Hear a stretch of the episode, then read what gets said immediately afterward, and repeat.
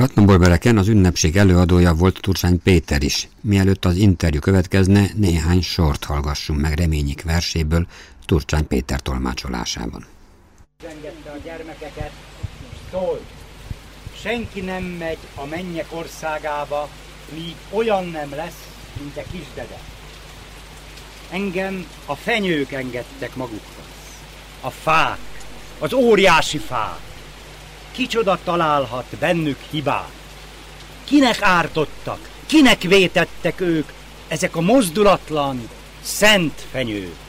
Nincs ösztönük, csak a növekedés, nincs más szerelmük, egyedül a fény. Alattuk járva, jól tudod, uram, én sem ember voltam, csak tünemény.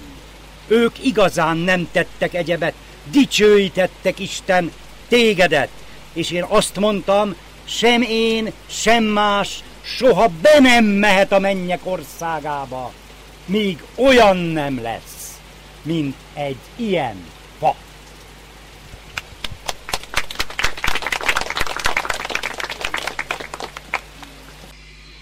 Radna Borbereken Turcsány Péter elmondta, hogy a Kráter kiadó azért reményi könyvekkel nem büszkélkedik, mert hogy erdélyi könyvkiadóknak a könyveit reményi könyveit meg lehet találni Magyarországon, és ez mintha fedezni a piaci szükségletet. Mert a könyvekről és a költőkről piacban is kell gondolkodni. De nem azért találkoztunk itt most borbereken, hogy piaci kérdéseket tisztázzunk, hanem inkább a lélek és az irodalom viszonyát taglalta előadásában. Én azt mondtam, és ez volt a legfőbb gondolatom, hogy hála Istennek, csodálatos Radna Borbereki család, jó voltából zarándok helyé vált. A magyar kultúra, sőt a világkultúra zarándok helyévé vált ez a reményik emlék otthon, amit a Krátermű Egyesület közösen a tulajdonosokkal megnyitott két-három évvel ezelőtt. Ha átgondoljuk reményik nagy örökségét, akkor egyszer csak kétszer halt meg az író. Egyszer már készült meghalni, elbúcsúzott Áprilitól, megírta elvégeztetett Cicum Dederumját, és tényleg készült meghalni a lélek, és akkor egyszer csak jött az első bécsi döntés, jött a második bécsi döntés, és ez érdekes módon nem elsősorban örömet váltott ki Reményik Sándorból, a nemzet mindig jelentős végvári vitézéből, hanem minden kételyt előhozott. Nem csak a magyarság, hanem a, a világtörténelem, a korszak kételjeit is felszínre hozta, és haláláig egy hatalmas lendületben égett, úgy írta és ontotta a verseit, amely Isten, magány, nemzet és testvériség főszólamait még egyszer utoljára megszólaltatta. Én úgy érzem, világirodalmi költőt jöttünk ide ünnepelni újra és újra, hogy saját szavaival mondjam, ő azt mondta, kérek az Istentől egy csillagot, hol én látlak majd vendégül titeket, Isten megadta néki azt, hogy két évenként összejövünk, egyelőre szűk körben, de a televízió, a rádió jó voltából önök is részesülhetnek abból, hogy reményiknek még nagyon sokáig nagyon fontos mondani valója lesz nekünk magyaroknak és a testvérnépeknek. Még egyszer utoljára, mármint a saját emberi esendő mi voltára vonatkoztatva, hiszen súlyos beteg volt, és 1941-ben meg is halt. De a gondolatok, azok az eszmék, amelyek őt foglalkoztatták, azok ma is időszerűek. Csodálatos volt, azt hiszem a világölöm legszebb szavait tudta elmondani.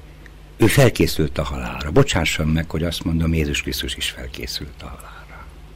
De hogy egy költő versben ezt megmondja, a szépség elfötte arcát szégyenlősen előlem.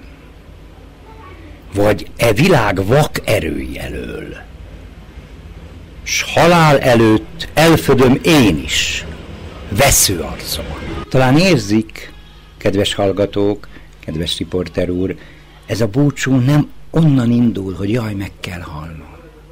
Ez a búcsú onnan indul, hogyha a világban minden felfordul, mint egy Picasso-i Guernica. Nekünk magyaroknak minden fele más arcú lesz. Minden meghasonlik. Nem a psziché hasonlik meg, a külvilág. Ebben megint tudnám idézni, megidézem is majd mindjárt Reményik Sándort.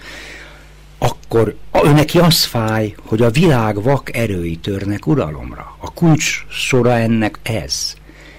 És nem kell most magyaráznom, hogy a világ vakerői ma is működnek körülöttünk. Mindig új helyzetek elé hoznak minket, és ezekben az új helyzetekben mindig erőt fog adni, például a másik gondolat, amit megidéztem Reményiktől, és mi a te szétszortságod ország ahhoz képest, ahogy szétdarabolták és szétszorták egyetlen énemet?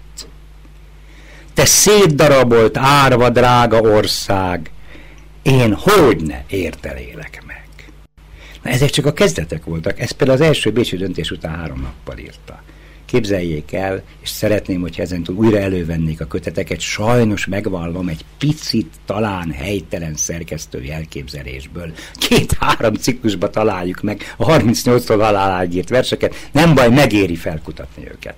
Halál előtt írta le azt is, hogy szeretnék még egyszer elmenni Barberegre hiszen a 20-as években sok időt töltött itt, sok versét írt a Borbereken, és itt volt neki egy kedvenc helye is, a kútja mellett, hiszen Reményi Sándornak kútja is volt, amelyet aztán később lebontottak a magyar művelődést, a magyar kultúrát gyűlölő kezek, de ma, illetve itt Borbereken újraépítették ezt a kutat Reményik Sándor emlékére, és ennek az avatásán is részt vett Tocsány Péter.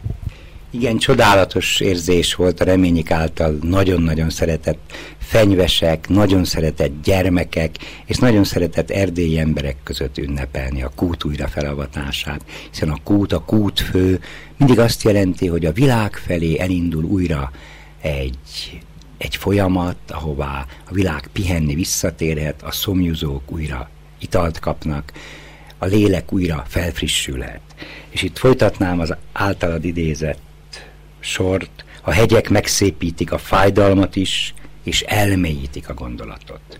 Nos, most már azt merem mondani, mint a Radnaborbereki Emlékház kuratóriumának egyik tagja, mert ma alakultunk meg, hogy mi azt szeretnénk, hogy évközben itt minden lehetőség megvan a két világháború közti magyarság kultúrájának a kutatására, feltérképezésére, alkotóknak a félrevonulásra, egy kis erőgyűjtésre, hogy ez a bizonyos fájdalomszépítés és gondolatelmélyítés nagyon nagy feladat.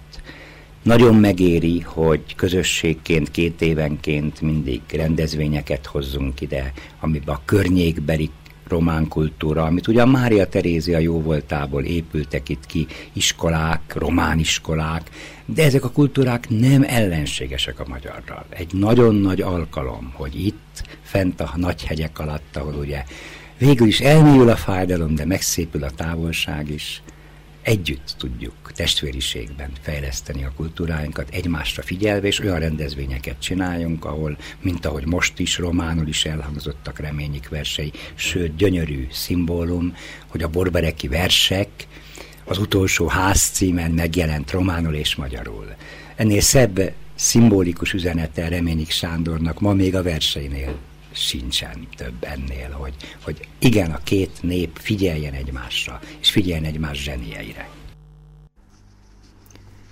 Kedves hallgatóink, Turcsány Pétert hallották, aki tájainkon főleg Vas Albert könyveinek egyik kiadójaként ismerünk.